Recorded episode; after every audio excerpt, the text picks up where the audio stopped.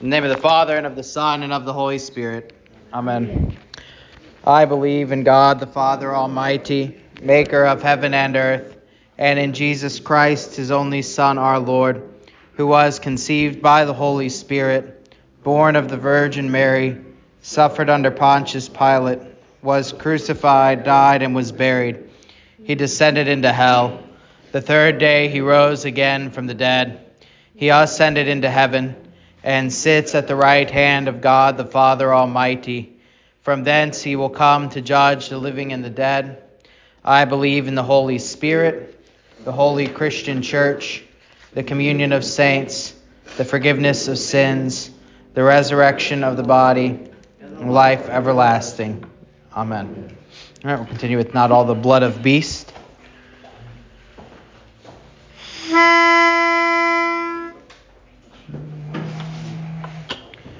Not all the blood of beasts on Jewish altars slain could give the guilty conscience peace or wash away the stain.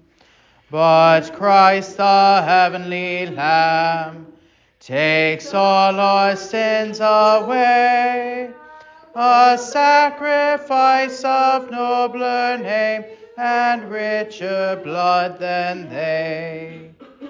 My faith would lay its hand on that dear head of thine, while as a penitent I stand and there confess my sin.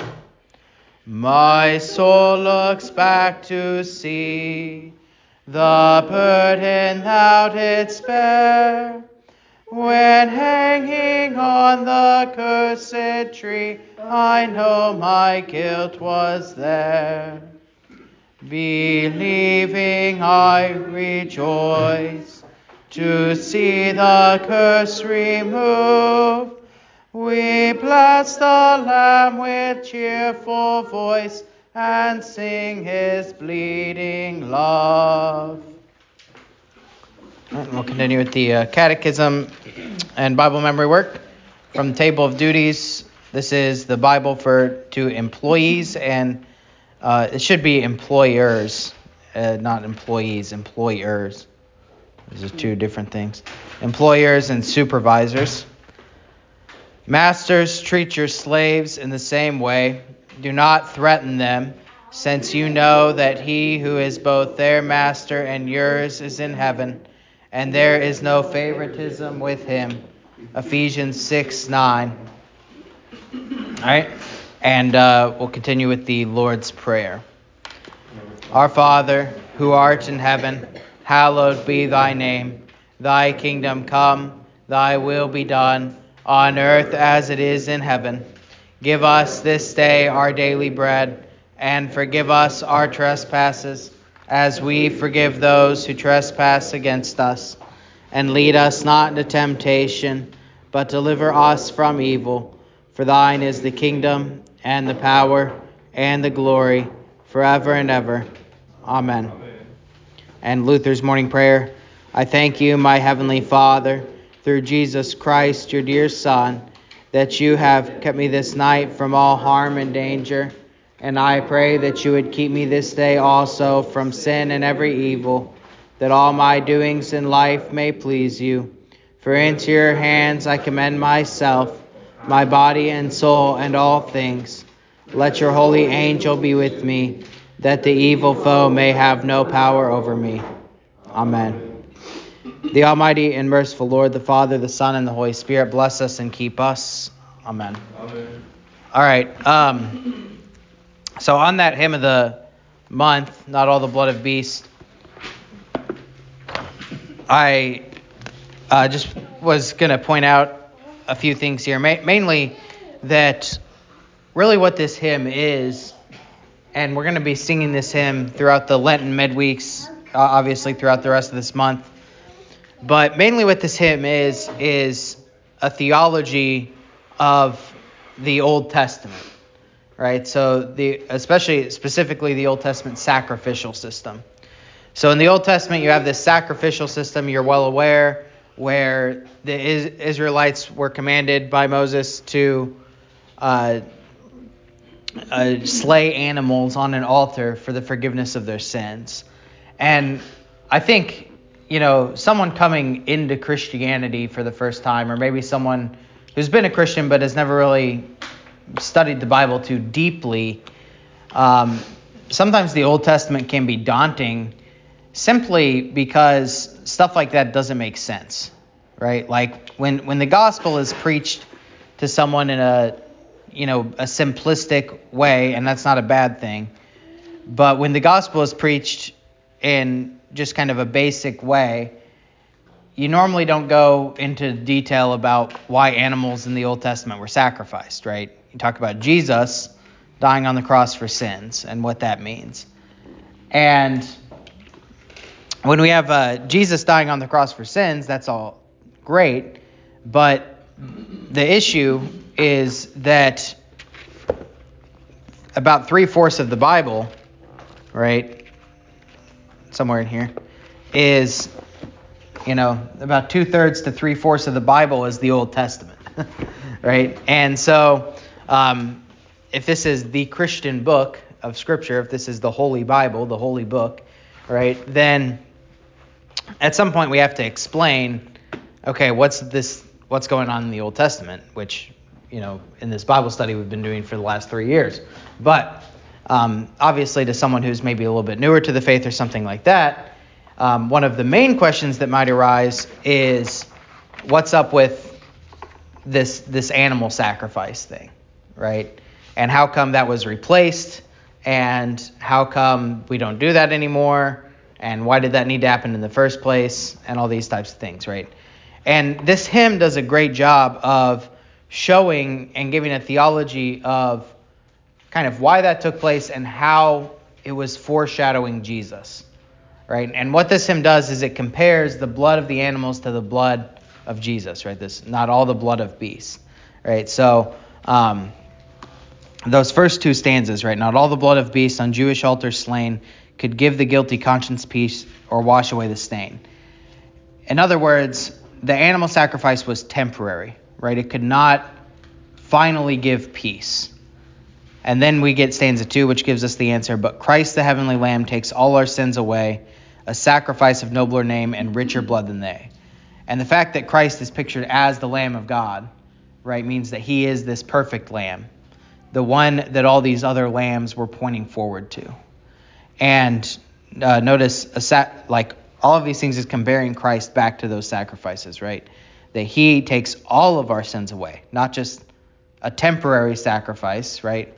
Not just specific small sins, but all of our sins away. And it's a sacrifice of nobler name, right? And and richer blood than they. I love that line. And richer blood than they. So um, the the faith, the hymn keeps going, obviously. But uh, one of the things that we'll be discussing in the Lenten midweeks a lot is what's the connection between the Old and New Testament, right? Because that's what um, Hebrews is trying to do is talk to people who are very familiar with the Old Testament and explain the New Testament in light of that, right? So, all right. Um, let's move on then to the book of Lamentations, unless there's any comments on that.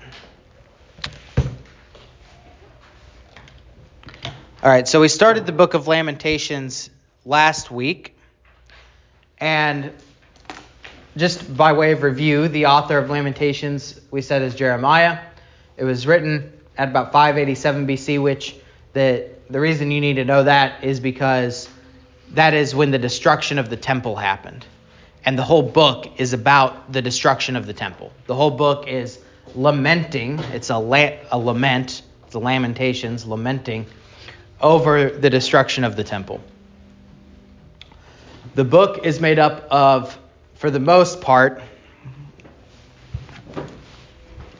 acrostic poems.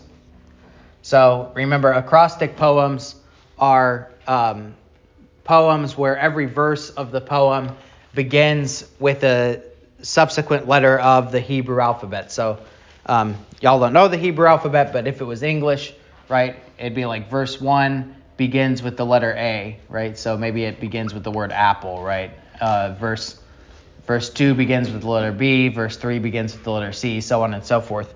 And it goes through the whole alphabet. Now, the significance of that? Um, I'll get there in one second. So, just by way of quick review, chapters 1, 2, 3, and 4 are acrostic poems. Chapter 3 is special because it has three verses per letter, right? So the Hebrew alphabet's 22 letters. Um, the Hebrew alphabet's 22 letters, and ver- chapters 1 and 2 and 4 have 22 verses. Chapter 3 has 66 verses because it's got three verses per letter. Chapter 5 is different in that it's not an acrostic, it doesn't have that alphabet structure, but it still has 22 verses. So it still has the same number of verses as the um, other chapters, as the number of letters in the Hebrew alphabet. The significance of that is that we have order in the midst of chaos. Right? I, I, think this is the main significance, and this is kind of what we were talking about last week mostly, is that this um, type of prayer of lament, this um, way of praying to God and being honest with Him and bringing our complaints to Him, is a way to order orderly uh, give our thoughts and process our thoughts about something traumatic to God. Right? And this is where we got into all these discussions last week of um, how modern people try and deal with hard, stressful things in their life. And a lot of it is substitution for things that Christianity provides. Right? And one of the things Christianity provides is prayer, and specifically in this case, prayers of lament. Prayers where we can say to God, This sucks. I don't know why this is happening. Why are you going to keep letting this happen? Um, help me fix it, right? Please fix it. And uh, these these are difficult, hard, but also very um, important prayers. And we we need to be able to process our emotions like that. But what we don't want to do is process our emotions like that in a way that's chaotic, right? And, and you probably have seen this in, in people before that some people, when they go through difficult things, just completely fall apart, right? And they don't kind of find a way to orderly process those things. Some people, when they go through difficult things, um, are able to process them through prayer and through the support of friends and family and, and other such things. And when they are able to put order, even in the midst of stress, order in the midst of chaos, they come out stronger on the other side. Right? And so, this is, I think, one of the things that's going on here with the acrostic poems is that Jeremiah is taking something very, very difficult and putting it in an orderly way to God. And um, that's not, I, I don't mean to put this totally in psychological terms, but it is um, the word psychology, right? We talked about this a little bit last week, means soul study, right? So for someone's soul, it is, I think, very important to be able to do such a thing. All right, yeah, Steve. Uh, if you re- if you look at Psalm 119, each one of the main headings. Of yeah, Psalm 119 is also an acrostic. acrostic. Yeah. You know, and if you want to see what the actual words are and the little symbols uh, for each letter of the alphabet, you can look there. Yep.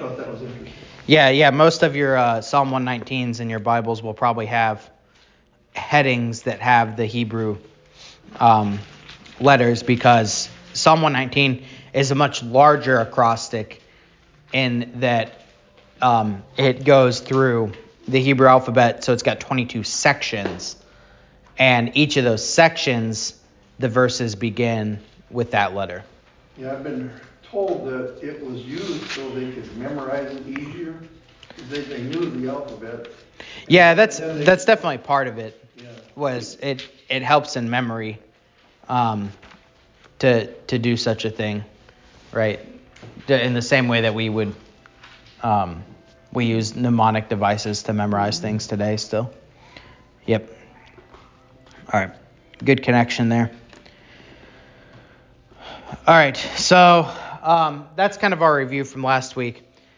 Uh, what we didn't really start talking about too much last week, um, maybe a little bit, was some of the main themes. Uh, the first one is uh, the theme of grief and shame. So the word lamentations, where we get the word or the word lament, right? Um, what laments traditionally are, what the word means, is funeral songs.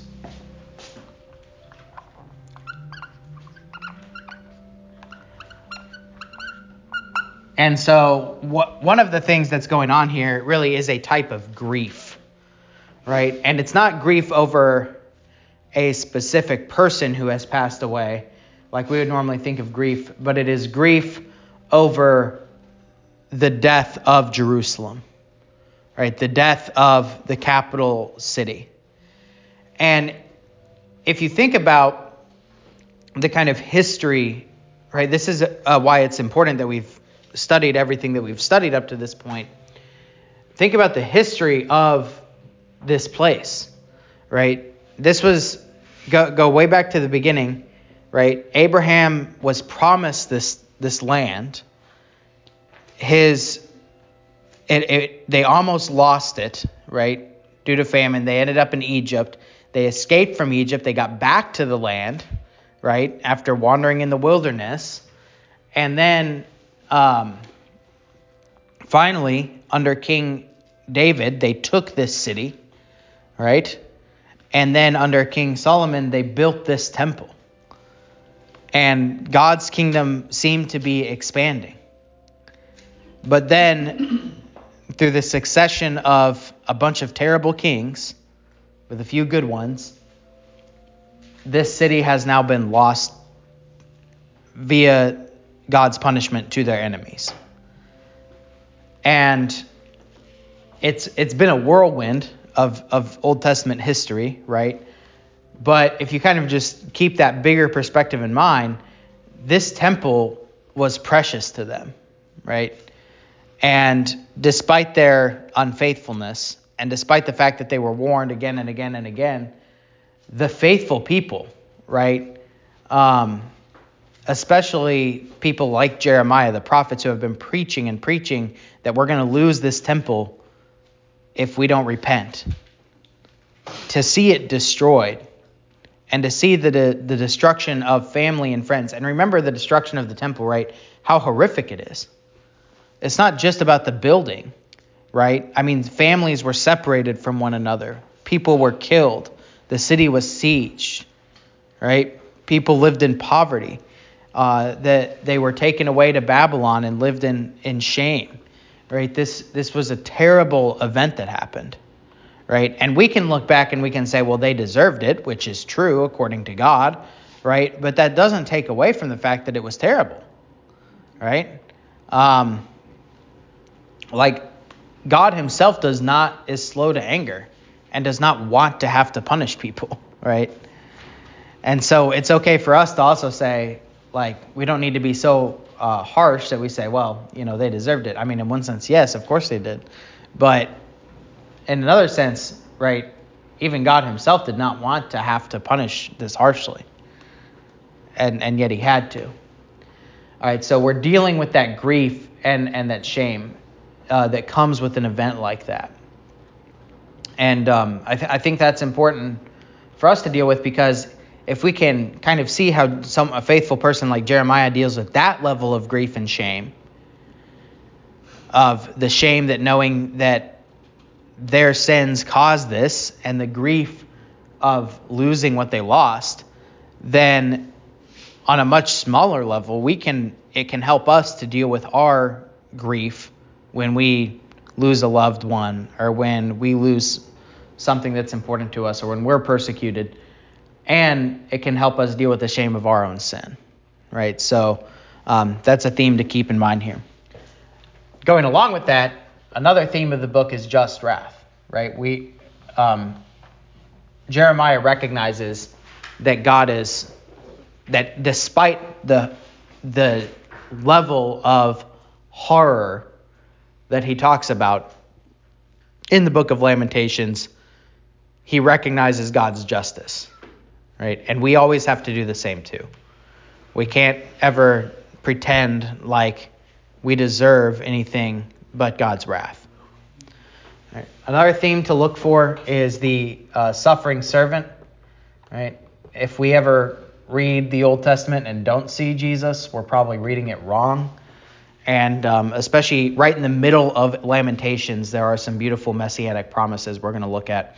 And he picks up um, on a very similar theme of Isaiah in the servant songs that there is a person in the midst of this, caught up in the midst of this punishment of God that bears the punishment and that is a faithful servant of, of God. And of course, that's that's Christ. Okay.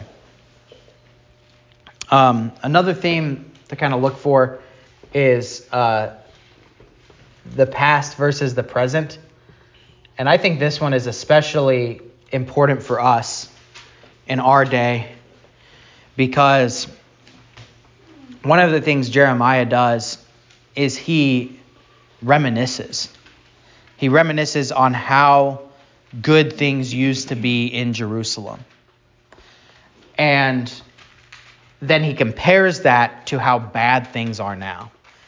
And there is a place where that is good and right and salutary. Um, there's also a, a time when that can become unhelpful. Right? And this is something just for us to consider and think about uh, in our own day because I, I hear a lot of people today talking about how good the good old days used to be. Right? They're the good old days, they're not the bad old days. Right? Um, and that can be helpful and it can be unhelpful. It can be helpful if it motivates us to to do something better today.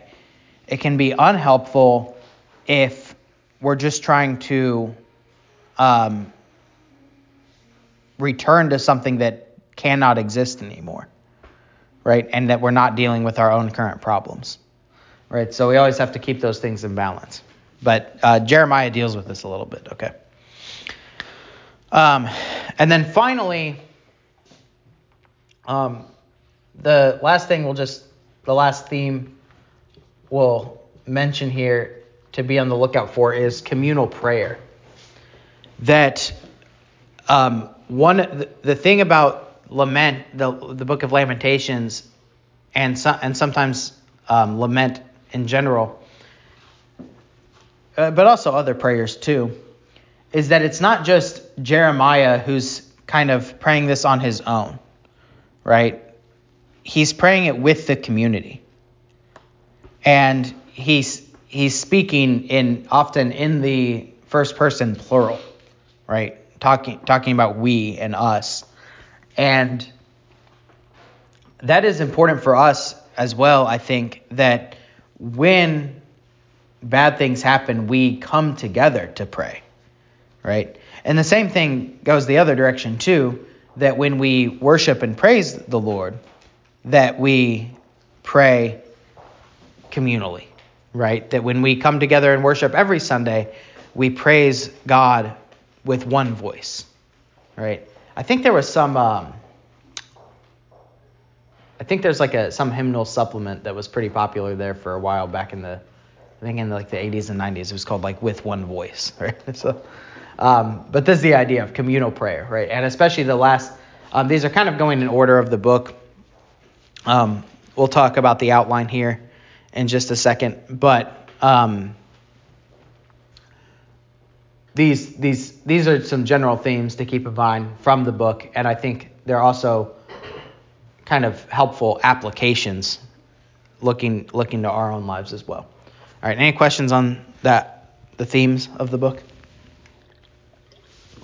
All right, now let's get into some of the details of the book so first a general outline. Um, the outline's super easy because it's just one section per chapter, right? One one chapter is is its own kind of thing. The the poems don't really run together per se. They kind of stand alone as their own poems. So you can just take a chapter and look at it individually. Um, so the first poem is about Lady Zion. And this is where this poem, chapter 1, is where Jerusalem is pictured as this lady. Um, we'll call her Lady Zion. And she um, it basically her husband leaves her and her children die, right? This is kind of the uh, image that is used for what's happened to Jerusalem. Okay. Chapter 2 is about, it's a poem about God's justice. Right, this is where Jeremiah reflects that um, just wrath, and you can see kind of these themes here, right? That God's wrath is just, and the wrath that He's He's given here is just. And then chapter three uh, is we'll call it the this is the suffering servant chap poem, and this is about God's not the suffering servant, the suffering servant. Uh, this is about God's servant who's suffering these things. And I kind of paired these themes with each chapter, right? So you can kind of see that together. Uh, chapter 4 uh, reflects uh, specifically on the siege of Jerusalem, right? What it what it was like, what it looked like, and this is where Jeremiah kind of compares what Jerusalem used to look like to what it looks like during the siege. And then um, five is uh, specifically a communal lament, right, where the whole community laments together. So you can see all those those themes kind of pairing up with those different chapters. All right. Any questions on the theme or outline?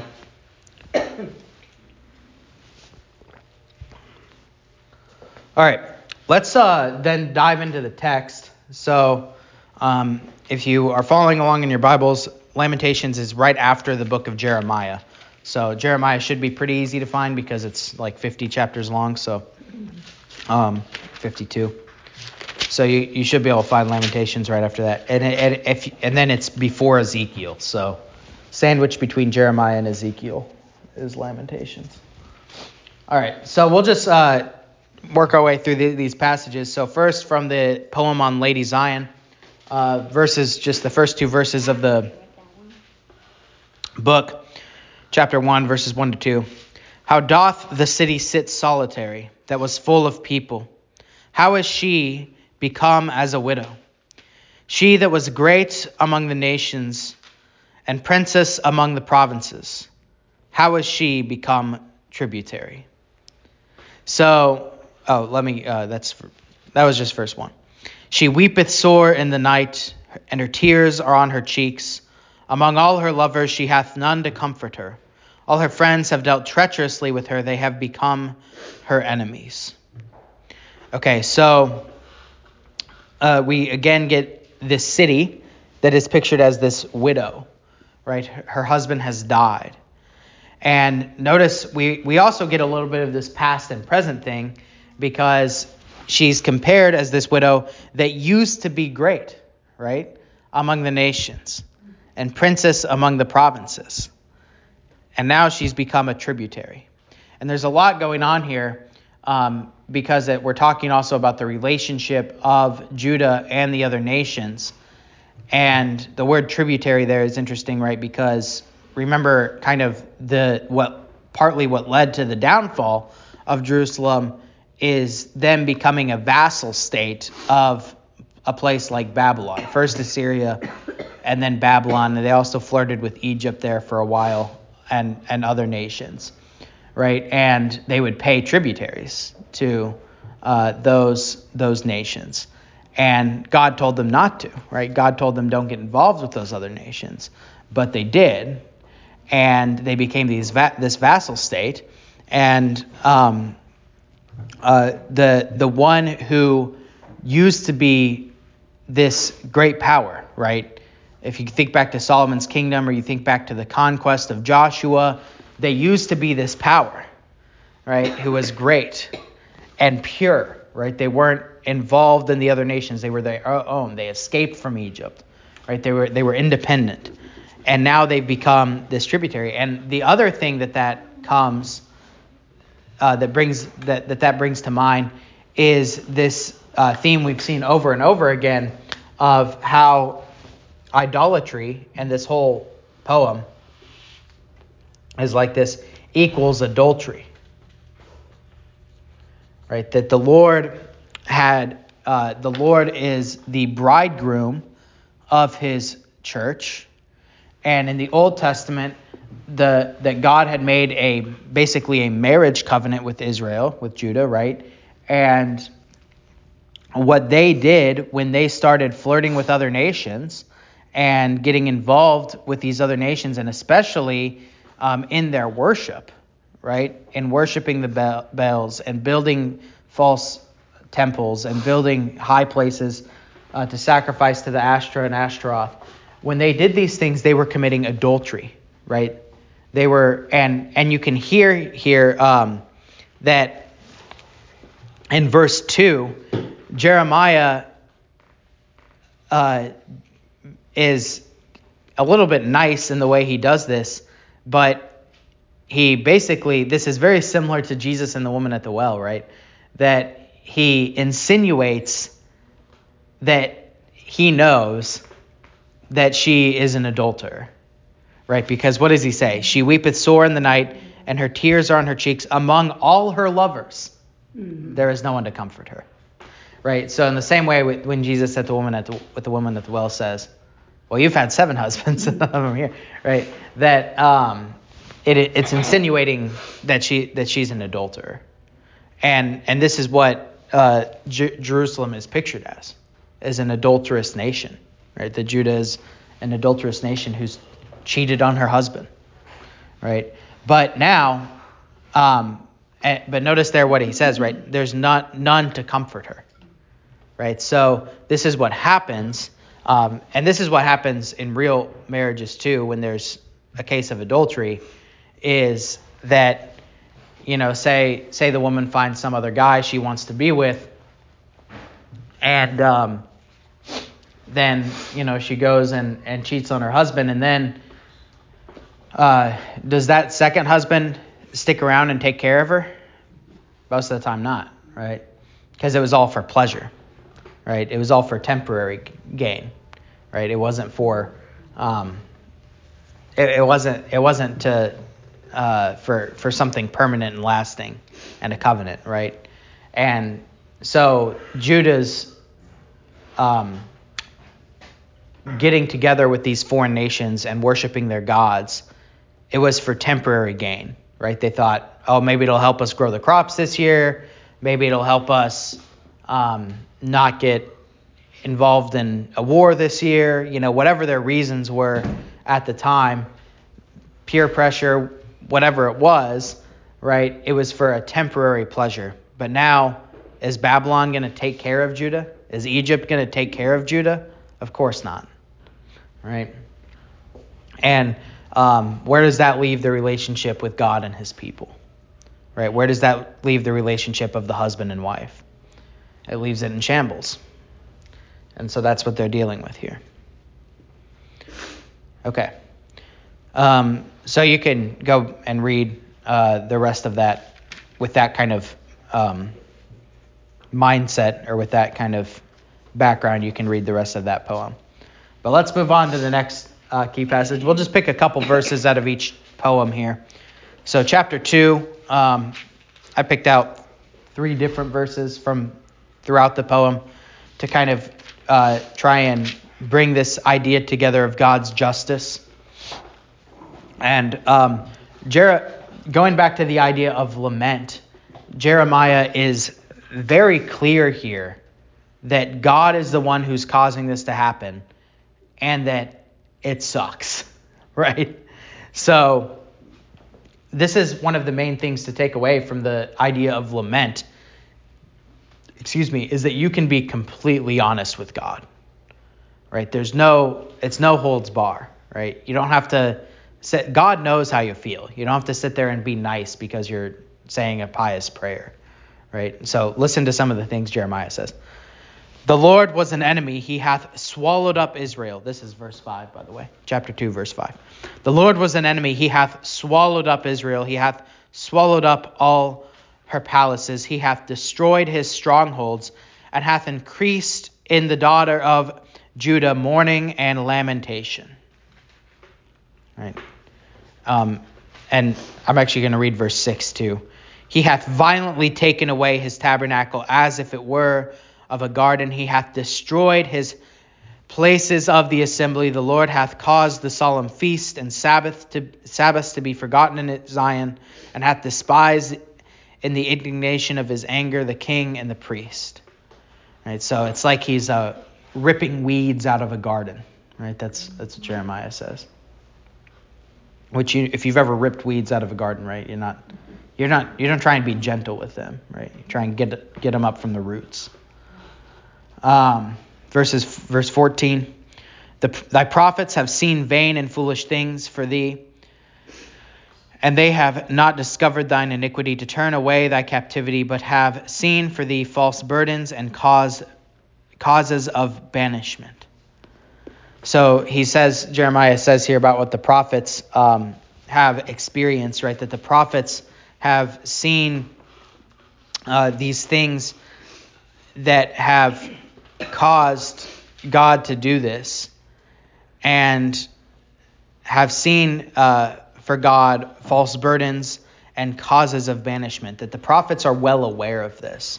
And that's it's something I wanted to point out that um, just because someone is aware of what's happening and preaching about it doesn't necessarily mean there's going to be repentance, right? And and this is what we've seen over and over again in the prophets is that they've preached and preached, and the people refuse to repent, right? So um, it's always a, a strict warning to us that we we must heed the warnings that we're given. Okay. And then verse 17, the Lord hath done that which he had devised, he hath fulfilled his word that he had commanded in the days of old, he hath thrown down and hath not pitied, and he hath caused thine enemy to rejoice over thee he hath set up the horn of thine adversaries. Right. So again, that the Lord is the one who has caused this punishment. And Jeremiah is, I mean, I just recognize Jeremiah is praying this to the Lord, right? He's saying to the Lord, um, and it, in a way, right, it's it's very interesting because he he prays this to the Lord, but he almost distances the Lord from himself, right? He says, he's praying to God, and he says, yeah, you know, God, God did this thing, right? Um, the Lord did this thing. He doesn't even say you, right? Um, all the time. He, he just says to the Lord, the Lord did this, right? And in a way, that shows his um, anger and his his being upset with with what's happened, right? Um, but yet, at the same time, he recognizes that the Lord did what he said he was going to do right? And so we have this theme of God's justice, right? That that the Lord is doing that which had to be done.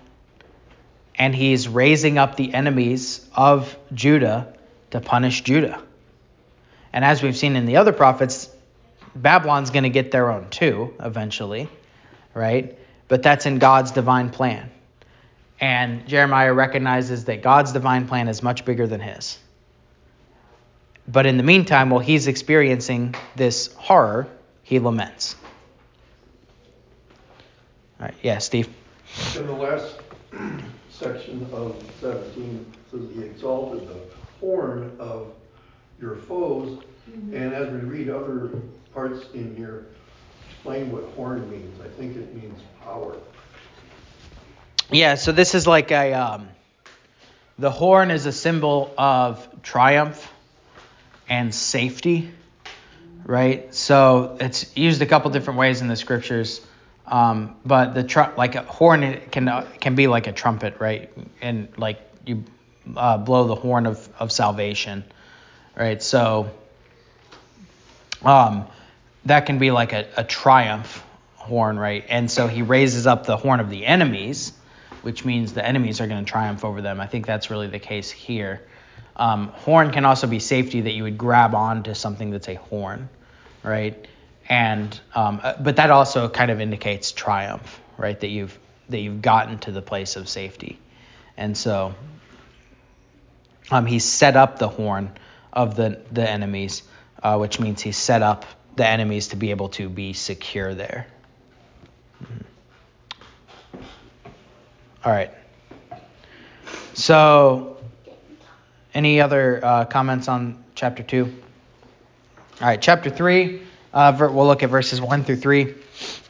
Um, and this is Jeremiah speaking, but it's very messianic as well, right? This is the suffering servant. I am the man that hath seen the affliction by the rod of his wrath. He hath led me and brought me into darkness, but not into light. Surely against me is he turned, he turneth his hand against me all the day. So you can read the rest of this poem thinking of this as Christ, right? That what does God do? He sends, the Father sends his Son into darkness, right? My God, my God, why have you forsaken me? He sends him to the point of death and darkness, and he is afflicted by the rod of his wrath, right? This is very similar to Isaiah 53, suffering servant language, um, that the servant of God has um, borne the wrath of the of the just God, right? And you can see how chapter two does lead into chapter three here, is that the just God's wrath is carried out on this servant, right? This one man, and it's also no coincidence, by the way that in the outline, the, the, the messianic prophecy is right in the center of the book, right? You got 1, 2 on either side, 4, 5 on either side. Chapter 3, right in the center of the book, is the messianic prophecy. And also remember when we talked about the poems, right, that chapter 3 is the longest chapter. You get 66 verses. You get a, tri- a, a trinity of the acrostic, right? You get, because um, you have three, three verses per letter in the Hebrew alphabet, right? So it's a very um, poetic and, and beautiful way to display Christ in the midst of the book and Christ in the midst in the middle of the suffering, right? That you have this godly image of the suffering servant right um, as, as the central focus of the entire book, right? So I, I think that's that's just beautiful. All right. Any questions on that? All right, chapter uh, 4, um, verses 1 through 8. So this is uh, a little bit longer of a passage here, um, but this is just to describe the siege that's going on. And notice how he'll compare kind of the past and, and present here. How has the gold become dim? How has the most fine gold changed? The stones of the sanctuary are poured out on the top of every street. The precious sons of Zion, comparable to fine gold, how are they esteemed as earthen pitchers, the work of the hands of the potter? Even the sea monsters draw out the breast, they give suck to their young ones. The daughter of my people is become cruel like the ostriches in the wilderness. Um, I got a story for that. Okay. The tongue of the sucking child cleaveth to the roof of the mouth of his mouth for thirst. The young children ask bread, and no man breaketh it unto them. They did they that did free, feed delicately and are desolate in the streets. They that were brought up in scarlet embrace dunghills. For their for the punishment of the iniquity of the daughter of my people is greater than the punishment of the sin of Sodom, that was overthrown as in a moment and no hand stayed on her. Her Nazarites were purer than snow, they were whiter than milk, they were more ruddy in body than rubies. Their polishing was of sapphire. Their visage was is blacker than a coal. They are not known in the streets. Their skin cleaveth to their bones. It is withered. It is it is become like a stick. Now I can go on, but what's being described here is the uh, destruction that has come upon Jerusalem, right? And what he's saying is all these images of what it used to be like versus what it is now, right? So he says the sons of Zion used to be like fine gold, but now they're thrown out like useless stone, right? Um, or and then we get this thing about the sea monsters, right? So the sea monsters are these kind of enemies, right? Um, these great sea evil sea creatures, and um, they get to feed their young, right? And the the um, there's this connection of the sea monsters in the scriptures with the uh, wicked kings, right? Of like Pharaoh and uh, the king, the kings of Babylon. Um, oftentimes, the scriptures will, uh, the prophets will use uh, the, the, the deep sea creatures uh, to describe the wicked kings of other nations.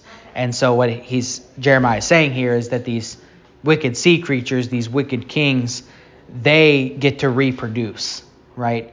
But the children of Zion, right, uh, who use uh, to to feed delicately, chapter five, now they they don't get to feed, right? The the um, the nursing is not there. Their tongues are stuck to the roof of their mouth, he says, right? Now, um, I I have a funny story about verse three. So um, that the the wicked, the cruel are like ostriches in the wilderness. Um, have any of you been to that those safari, those drive-through safaris in, in Como or in uh, West Tennessee?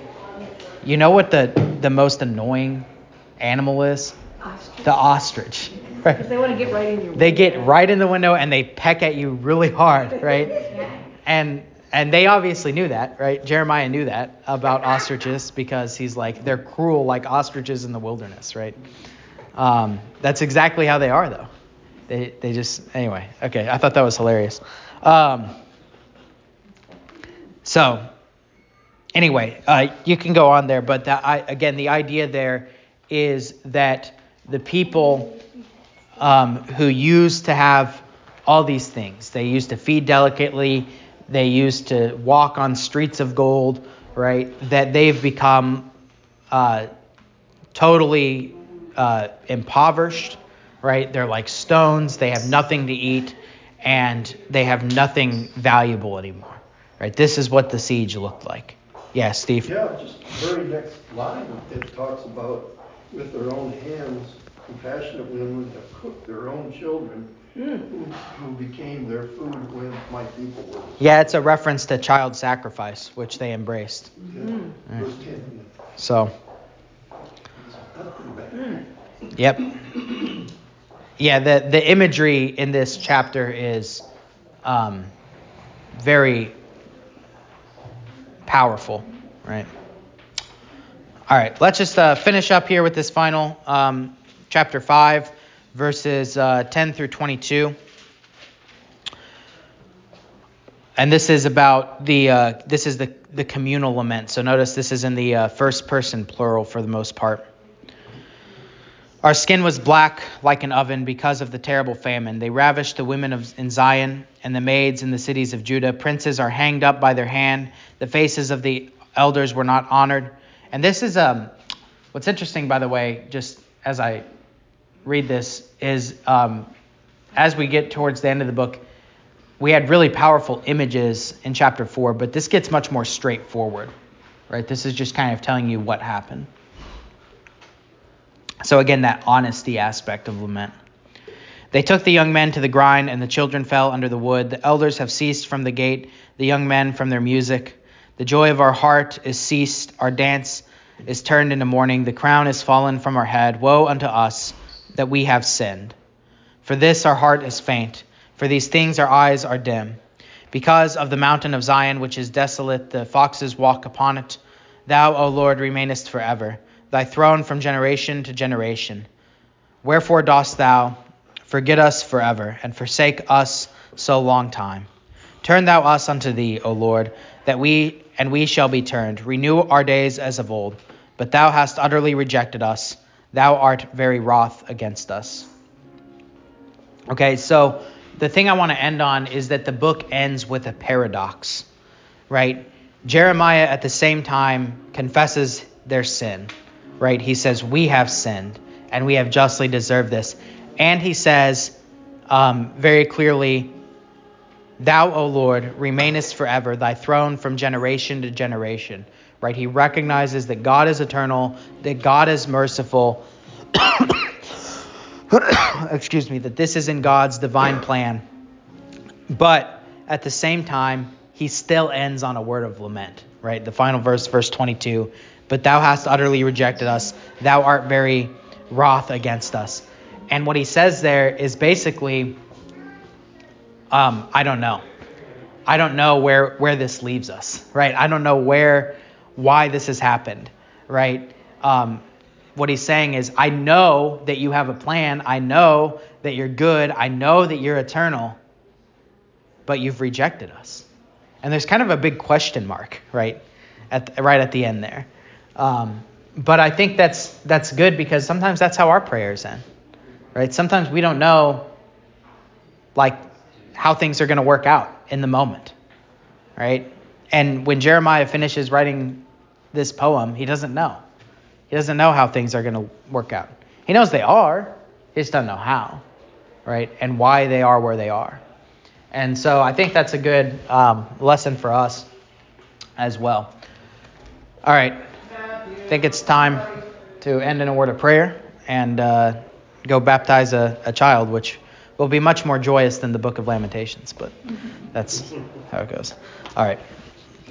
Let's pray. Dear Heavenly Father, we thank you for this day, and we thank you that you have given us the gift of prayer that we could lament to you our sorrows and our sufferings. And we pray that you would help us to be uh, like Jeremiah, to recognize Christ in the center of all things, and to uh, pray honestly to you in the midst of suffering. We thank you for this day, and we pray that you would bless our worship today in spirit and in truth. We pray this through your Son, Jesus Christ our Lord. Amen.